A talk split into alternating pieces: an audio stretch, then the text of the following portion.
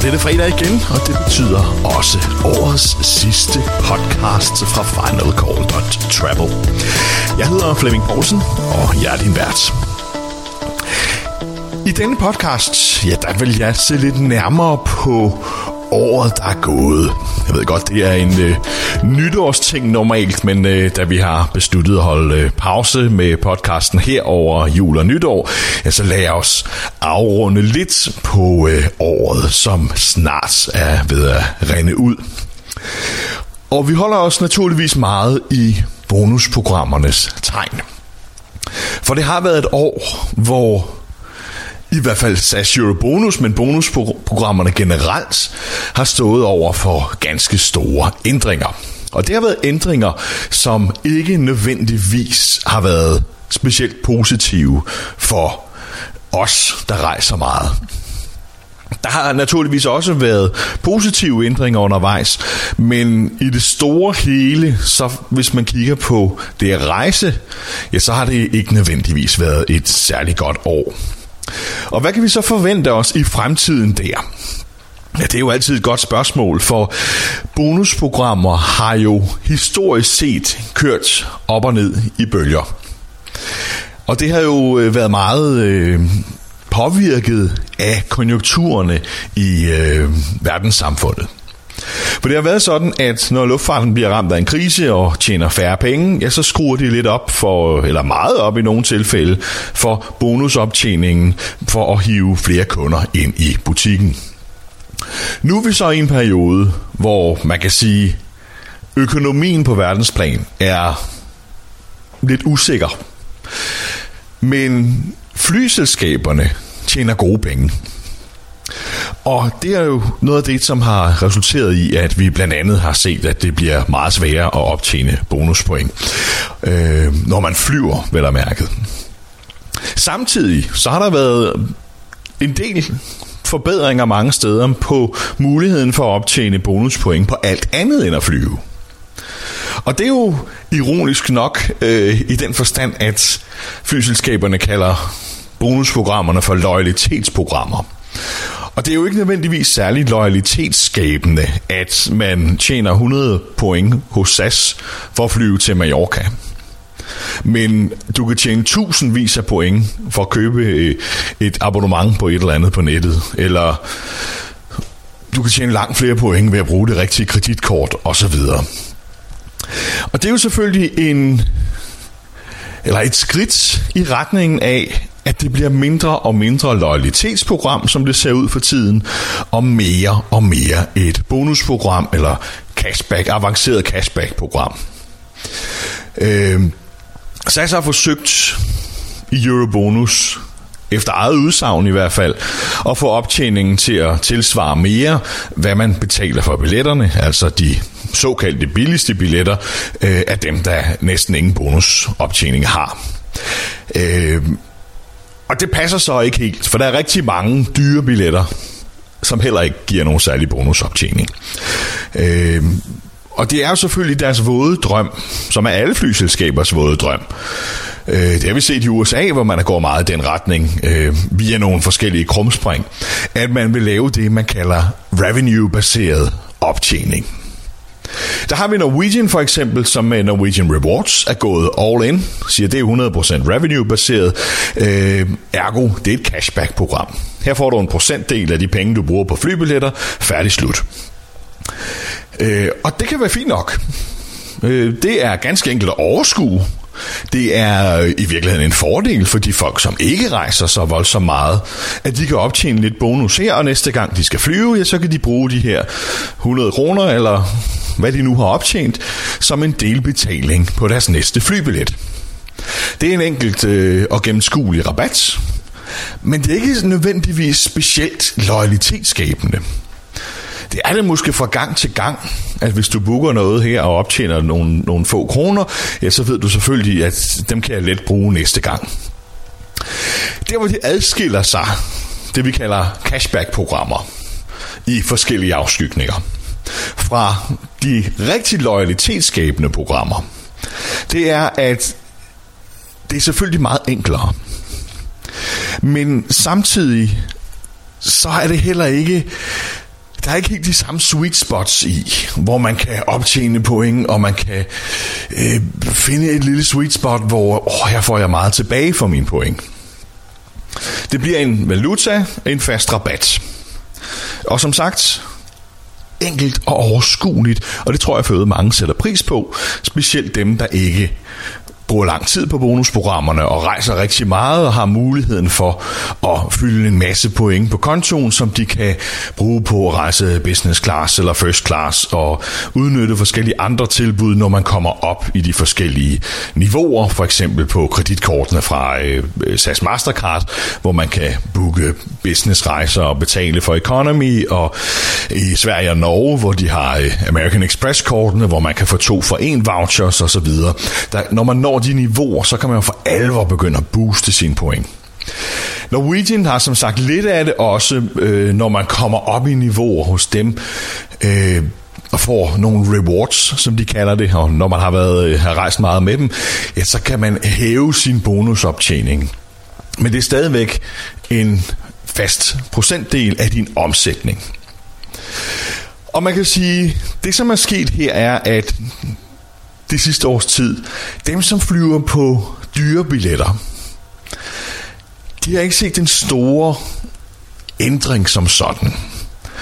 Men det har de så lidt alligevel, for faktum er, at der er rigtig mange, som flyver på dyre billetter nogle gange, og andre gange, ja, der flyver de på billigere billetter. Så på de dyre billetter, der er optjeningen øh, nogenlunde status quo. Øh, eller den er status quo i de fleste tilfælde. Men den, måske halvdelen af de gange, du flyver, er det på en billigere billet, og der får du pludselig mere eller mindre 0 point. Øh, fordi helt ærligt, om man får 100 point for at flyve til Mallorca, eller man får 200 point for at flyve til New York, det er jo at betragte som 0 point. Øh, i bund og grund er det jo bare en øvelse, som flyselskaberne har lavet for at kunne sige, at her, nu får du bonuspoint hos os. Øh, fordi så håber de på, at dem, som ikke rigtig dykker ned i detaljerne, de stadig tror, at de får det, de plejer at få. Øh, og, og lad os bare være ærlige og sige, det er jo hovedparten af dem, som rejser, de sidder jo ikke og kigger på de enkelte detaljer. De følger jo ikke med i de ændringer, der sker i programmerne. Hvis du har rejst på en rute på ferie i mange år, og du er vant til at få et vist pointantal, så sidder du ikke som os, der rejser rigtig meget, og hele tiden følger med i, er det nu blevet devalueret siden sidst, og så videre. Så forventer du at du får det samme. Og de kommer til at få en slem skuffelse næste gang, de rejser på en øh, økonomiklassebillet på den ferierute, hvor de plejer at få i hvert fald lidt point, og så nu ender med at få praktisk taget ingenting. Og det kræver jo selvfølgelig, at man også kigger på andre ting i bonusprogrammerne, hvis man stadig vil have noget ud af dem. Fordi der er ligesom to veje at gå her. Enten kan man sige, okay, nu kigger vi mere på de her bonusprogrammer, for der er stadig ting at hente på det. Specielt på alt andet end at flyve på de dyre billetter. Der er masser af flere muligheder nu for at optjene point på alt muligt andet, som ikke er relateret til rejser onlinehandel, øh, abonnementer af forskellige art, vælge det rigtige forsikringsselskab, det rigtige kreditkort. Øh, det er absolut attraktivt at blive ved med. Men hvad så, når man rejser? Hvad skal man gøre der? Og det kommer jo helt an på dit rejsemønster. Det er meget, meget individuelt det her, og der er man simpelthen nødt til at sætte sig ned og sige, jamen, vi har rejst det her i løbet af året, øh, på de her de type billetter, og det tager lidt tid øh, at gå igennem, og så lave en kalkyle på, eller et estimat på, jamen, hvordan bliver mit rejsemønster det kommende år. For tingene er, hvis du lige pludselig falder igennem nettet her, og ikke tjener noget særligt på flyvning, hvis du for eksempel altid flyver på de billigste billetter, så kommer du måske ikke op på din status næste år, og så videre. Og så kan du jo lige så godt fra starten i din optjeningsperiode beslutte dig for en anden strategi. Som for eksempel kunne være at sige, at jeg gider slet ikke at være lojal længere. Jeg booker det, som er billigst og bedst muligt øh, på den enkelte tur, jeg skal på. Og i stedet for at satse på bonuspoint og status, jamen så kan jeg jo spare pengene i stedet for. Øh, for det kan absolut være en fin løsning, sådan som flyselskaberne har ændret loyalitetsprogrammerne eller bonusprogrammerne igennem den senere tid. Og det er helt klart værd at sætte sig ned og regne lidt på. For mit eget vedkommende må jeg sige, øh, der kommer det til at betyde ændringer. Fordi jeg er en af dem, som rejser på et mix af dyre og billige billetter. Øh, og jeg kommer for eksempel ikke til at jagte topstatus hos SAS næste år. Der må guldkortet holde. Det giver mig basic af de ting, som er vigtige, når man rejser. Fast track, loungeadgang og sædevalg. Og i få tilfælde er det rart at kunne tage en øh, ekstra bagage med også. Øh, og det opfylder for så vidt de fleste menneskers behov. Men hvad så med resten af de flyvninger, som normalt ville tage mig til topniveau? Ja, her kan jeg jo vælge at shoppe rundt hos alle, og bare tage den billigste på dagen og sige, fint, så i stedet for at få de øh, sidste få goder op til diamond-kort, så sparer jeg pengene undervejs. Og dem kan jeg jo så bruge på de ting, jeg ikke har adgang til øh, i de tilfælde, jeg rejser uden status. Jeg kunne også vælge at få mellemstatus i to alliancer. Øh, og det er nok den model, som jeg selv vælger. Øh, og igen, det kommer helt an på dit eget rejsemønster, øh, hvordan øh, det ser ud, hvad der kan betale sig for dig. Personligt kommer jeg til at gå efter øh, et øh, British Airways sølvkort, øh, og der skal man huske på, at sølvkort hos øh, British Airways svarer til nogenlunde, hvad et øh, guldkort er i Starlines. Så her får du altså fast track, du får lounge, du får sædevalg, du får ekstra bagage. Igen de basic ting, som gør rejsen lidt lettere og lidt smartere. Øh, og som gør, at du i hvert fald i nogle tilfælde kan slippe uden om den der forfærdelige gebyrjungle, som er blevet indført alle steder. I dag skal man jo virkelig holde tungen lige i munden, for at finde ud af, hvad der er inkluderet i en billet, og hvad der ikke er. Og kan du vælge sæde, kan du medbringe bagage, i nogle tilfælde kan du overhovedet medbringe håndbagage, øhm, fordi det er jo blevet en voldsom jungle. Men at have den her mellemstatus i det mindste, gør trods alt livet lidt lettere, for i de fleste tilfælde, ja, så har du adgang til de her basic goder, som man jo måske godt kunne argumentere for, at burde være inkluderet i prisen. Øh, øh I hvert fald sædevalg og øh, bagage og sådan nogle ting. Øh, på alle billetter, men, men sådan ser verden desværre ikke ud længere. Øh, der har flyselskaberne besluttet sig for at gøre hele deres branche og produktet så uoverskueligt som muligt i jagten på at kunne fremstå med de laveste lokkepriser i prissammenligningstjenesterne på internettet. Og det er jo fra passagerernes synspunkt, synes jeg, en uheldig udvikling og en kedelig udvikling. Dermed ikke sagt, at jeg ikke godt forstår, hvorfor de gør det, men man kan sige, så længe alle gør det, så er spørgsmålet jo, hvor meget er der at vinde på det. Fordi der er jo ingen tvivl om, at lavprisselskaberne har vundet meget på det i overvis, mens de traditionelle netværksselskaber ikke har gjort det her. Fordi de har brugt muligheden for at kunne fremstå meget billigere, end de reelt er. Og en eller anden uansagelig årsag, ja, så har passageren jo hoppet på det. Øh, det har vi jo kunne se, det virker. Øh, men det de jo kun kunne gøre i kraft af, at de traditionelle dinosaurselskaber har sovet i timen og ikke fulgt med på det her i tide. Øh, nu er de så langt om længe vågnet op. Man kan argumentere for, om det ikke er for sent. For nu er spillereglerne jo pludselig ens for alle. Nu er det alle, der har skrabet alt væk. Og det bliver det der race to the bottom, som vi har skrevet om mange gange, at, at nu handler det i virkeligheden bare om at komme med de billigst mulige lokkepriser, og se ud som om, at man er sindssygt billig i prissammenligningstjenesterne, men når man lige får klikket sig igennem og får tilvalgt de ting, man har behov for, ja, så er prisen måske slet ikke så billigt igen. Det er det, vi har beskyldt lavprisselskaberne for i mange år. Det er for øvrigt også det, som netværksselskaberne har beskyldt lavprisselskaberne for i mange år. Og nu gør de så præcis det samme selv, som de beskyldte konkurrenterne for at mudre markedet med tidligere. Og ja, der er ikke så meget, vi kan gøre ved det. Øh, der skulle vi måske have tænkt over det noget før. Øh, for man kan sige, passagererne har selvfølgelig den mulighed, at man kan stemme med fødderne. Men i dag, hvor der praktisk taget ingen flyselskaber er tilbage, som inkluderer det mest nødvendige i en flybillet, så har man jo ikke rigtig nogen steder at gå hen.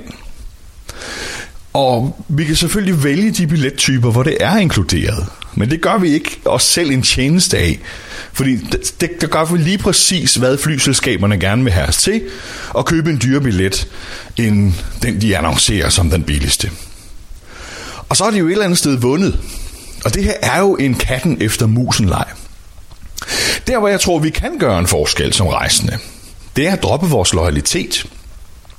Fordi de håber på, det er der ingen tvivl om, at de kunder, som har været lojale igennem mange år, har status og så videre, at de måske i virkeligheden ikke vil ændre deres forbrugsmønstre.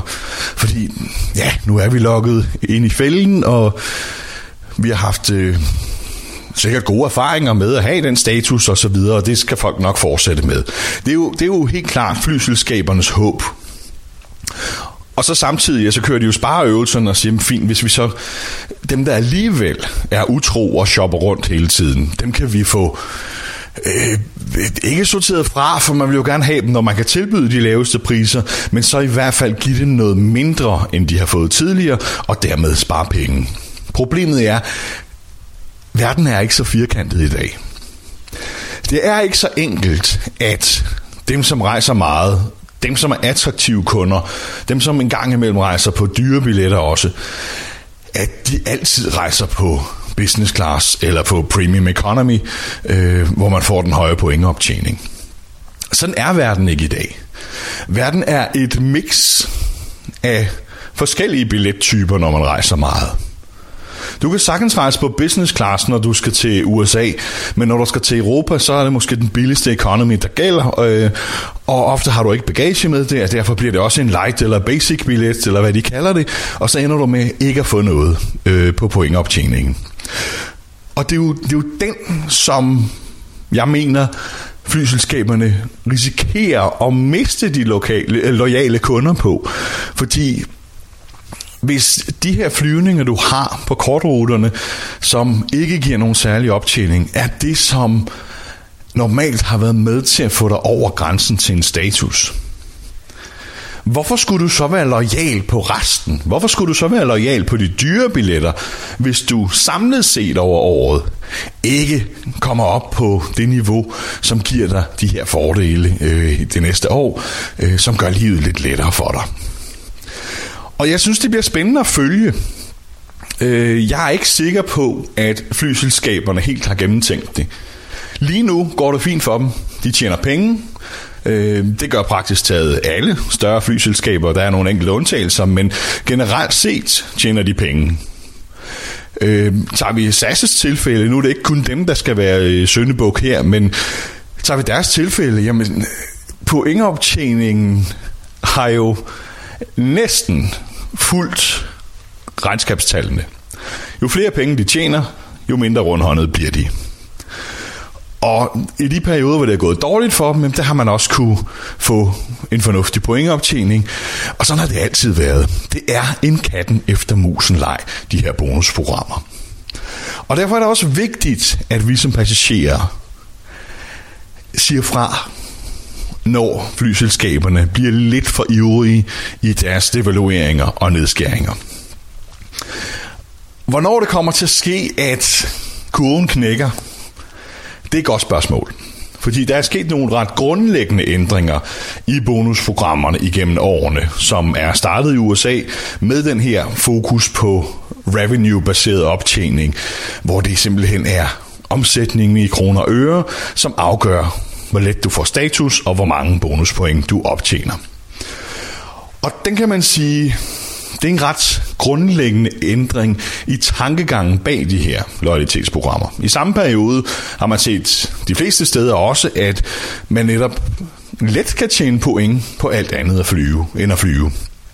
Det gør flyselskaberne selvfølgelig, fordi at de tjener penge på at sælge de her point til kreditkortselskaber og shoppingportaler og øh, andre partnere, som deler point ud her. Så det er blevet en forretning. Det er da forøget været længe, men der er blevet mere fokus på forretningsdelen i bonusprogrammer, og langt, langt mindre fokus på den loyalitetsskabende del. Selvom man har høj status, så vil man igennem de senere år, mange steder i hvert fald, ikke overalt, men mange steder, have oplevet, at det man ligesom får igen, er blevet devalueret. SAS har skåret ned på fast tracker lounge adgangen i øh, alle tredjeparts lounger for eksempel. Øh, det var hvad, omkring 30 lounger, som blev skåret fra, man pludselig ikke kan bruge længere, fordi man ikke vil betale til de her øh, tredjeparter. Øh, og det gjorde man under undskyldning af, at man vil satse på sin egne lounge, og det kan vi så diskutere om, øh, man så reelt har set en forbedring der. Det synes jeg ikke nødvendigvis selv. Det kan godt være, at de har refurbished de her lounger og givet dem nogle nye møbler, og det ser lidt pænere ud og lidt mindre slidt, end det var tidligere, men reelt set er der jo ikke sket den store forskel. Det er, der er stadigvæk blevet skåret ned på mad, på drikkevarer osv., og loungerne er fyldte i dag. Langt mere end de har været for år tilbage. Så den oplevelse, man får som kunde ved at gå i de her lounger, er jo ikke nødvendigvis blevet bedre, bare fordi man har fået en barista, når mange af de grundlæggende ting er blevet forringet. Så jeg synes måske, at det kunne være en god idé for alle lige at bruge slutningen af året her, eller dagene mellem jul og nytår, på lige at sætte sig ned et kvarters tid, kigge sin rejsemønstre igennem, og regne lidt på, kan det stadig betale sig for mig? Sådan er der jo med alle ting i livet. Det gør vi jo også øh, jævnligt med vores forsikringer øh, derhjemme, at man lige sætter sig ned og, og gennemgår dem og ser, om betaler man for meget, eller kunne man få et bedre tilbud et andet sted. Og det skal man jo naturligvis også gøre, når det gælder bonusprogrammer. Og specielt i den her tid, hvor der sker så mange ændringer, og hvor det er mere uoverskueligt end nogensinde før.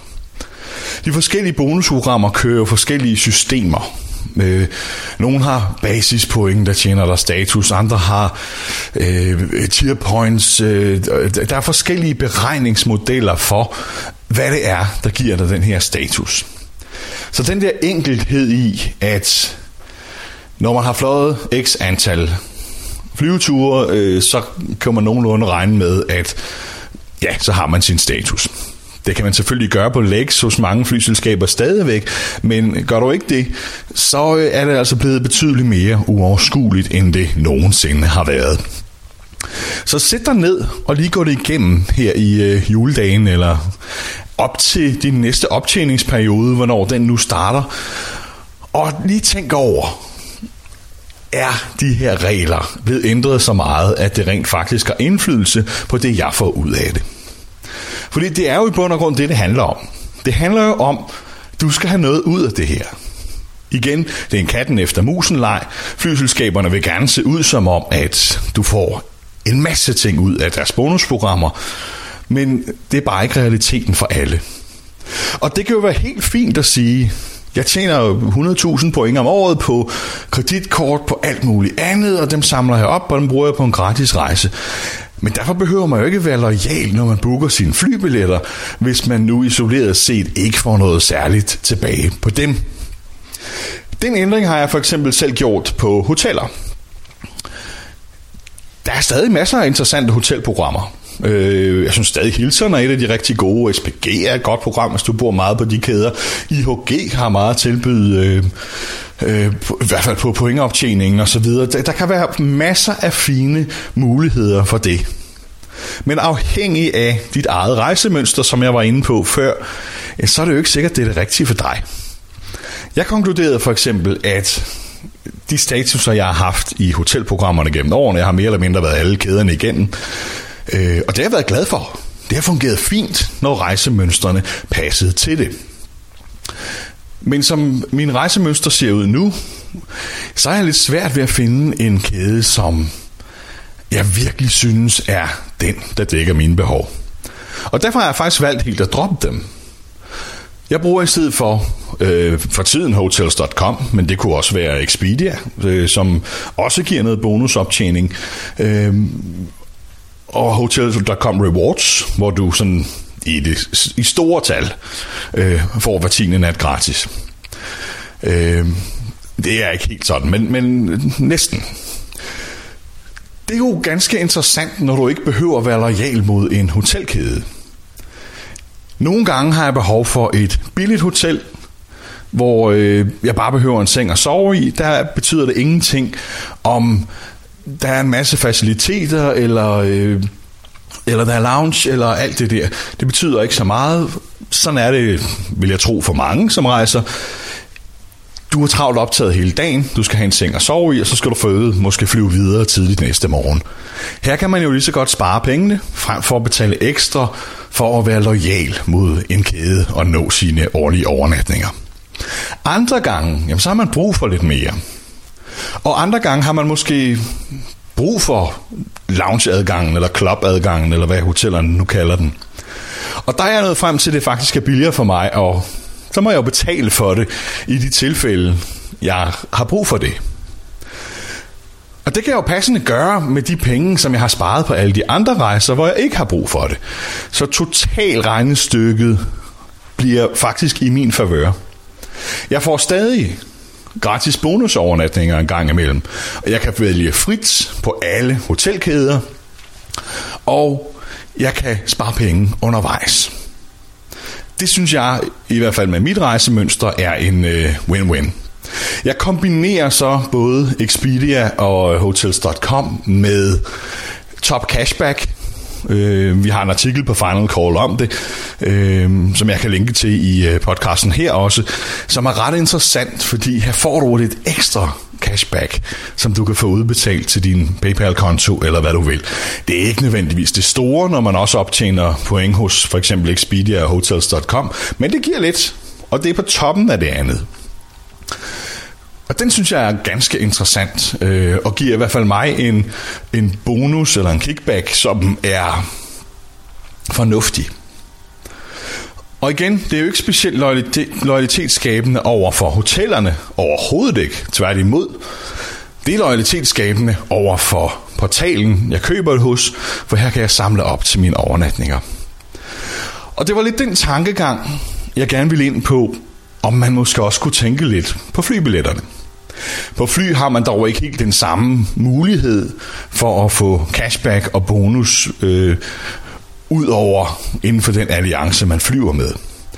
Men hvis man nu får mellemstatusen i to alliancer, så får du i hvert fald flere muligheder, når du skal rejse.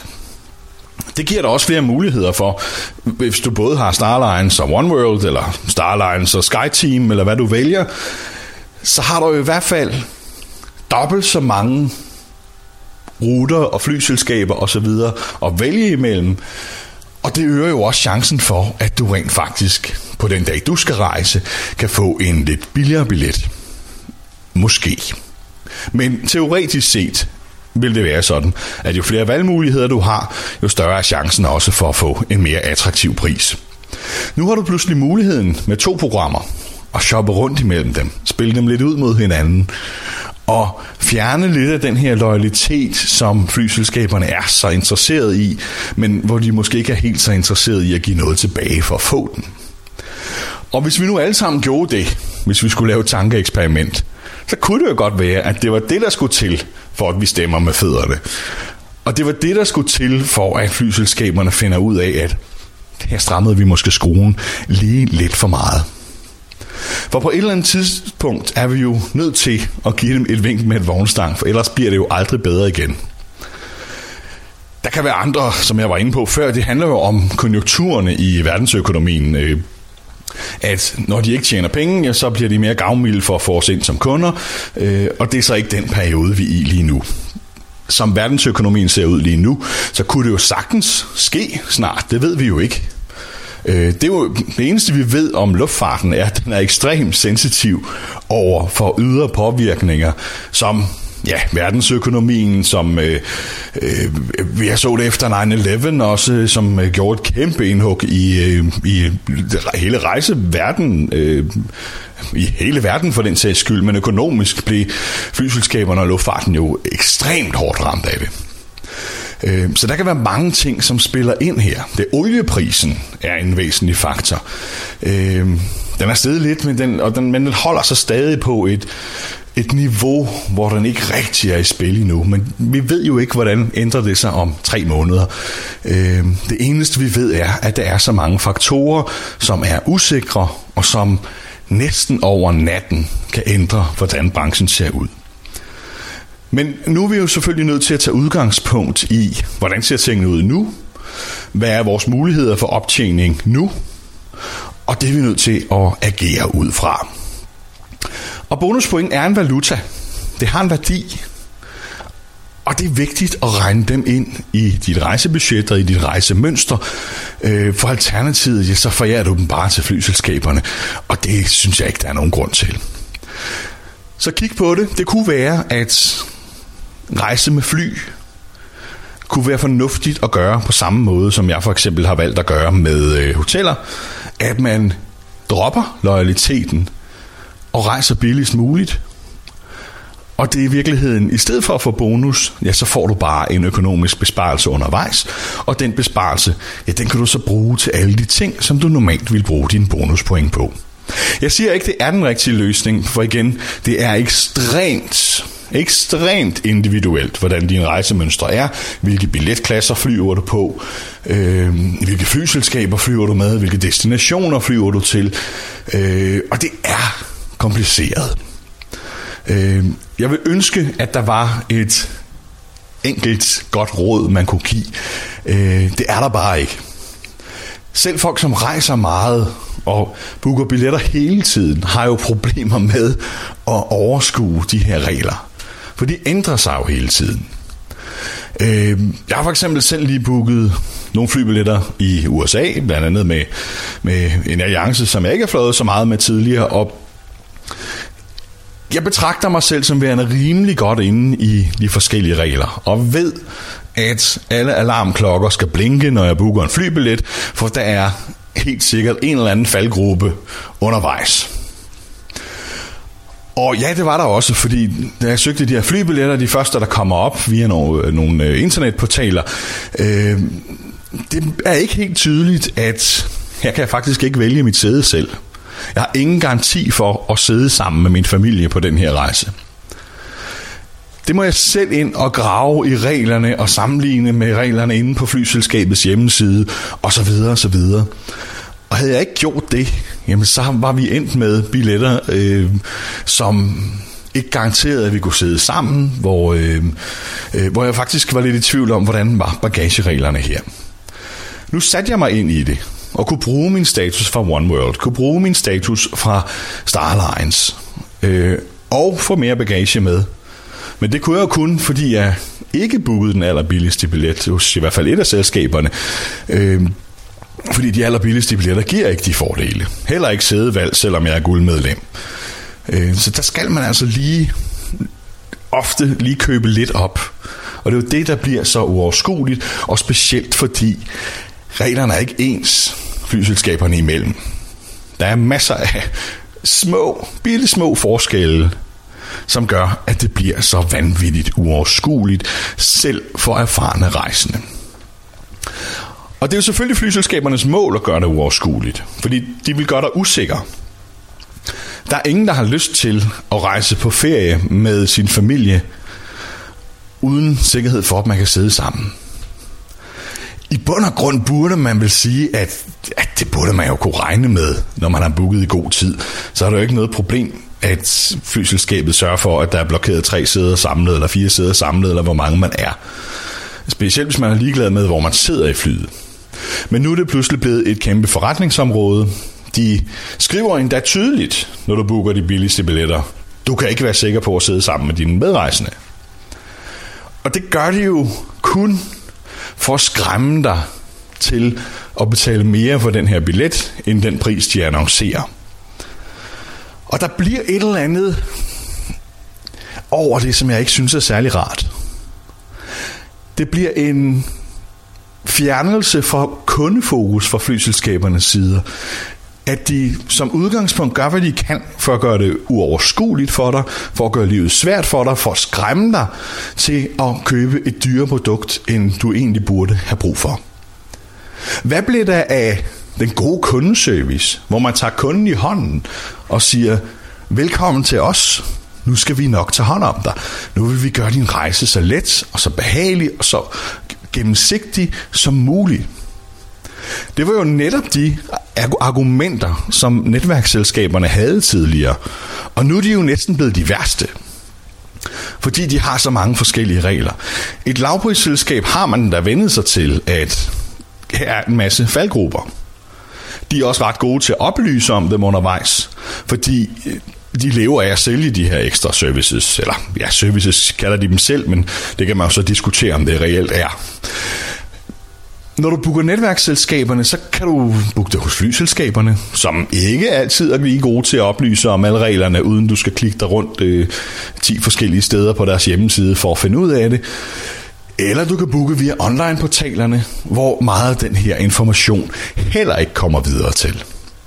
Så det er en jungle, som kun er blevet værre. Jeg synes, det er synd, og jeg synes, det er en ja, faktisk usympatisk holdning fra flyselskaberne, at de er så forhippet på at gøre livet svært for deres kunder, frem for at der var nogle flyselskaber, der sagde, kom til os, nu tager vi hånd om dig, nu gør vi det enkelt, det skal være let at rejse. Det har aldrig været mere besværligt at booke en flybillet, end det er i dag. Og det er jo en forkert udvikling.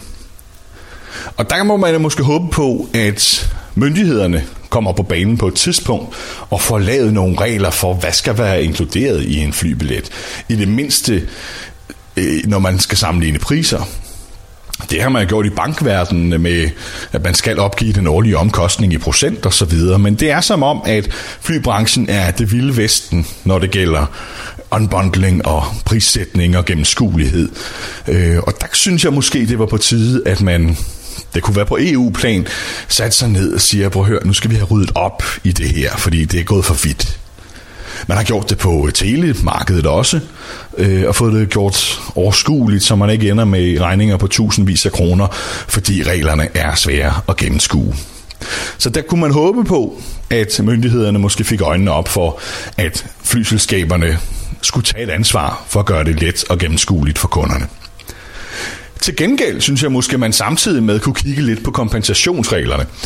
Jeg synes jo, øh, jeg ved jo godt, at der er mange rejsende, som har scoret mange penge undervejs på nogle øh, korte forsinkelser. Øh, der synes jeg så til gengæld, det er noget juks, som myndighederne har lavet her på EU-plan, at øh, de regler er ganske enkelt ikke gode nok. Det er for, de er for uklare, og alt for ofte tager man ikke hensyn til, at flyselskaberne faktisk gerne vil have flyene afsted til tiden. De har ikke nogen interesse i at aflyse. Det koster dem kassen. Også selvom de ikke skulle betale for kompensation til alle passagererne på 600 euro per person på et helt langrutefly, hvis det er forsinket osv. Øh, der er jo ikke nogen, som hellere vil have det her fly afsted end luftfartsselskaberne. Så der kunne man måske godt finde en anden løsning på det. Det er en af de ting, vi har skrevet en artikel om tidligere også, at det var på tide at få kigget lidt på de her regler, hvor man måske præmierede de flyselskaber, som opførtes sig ordentligt.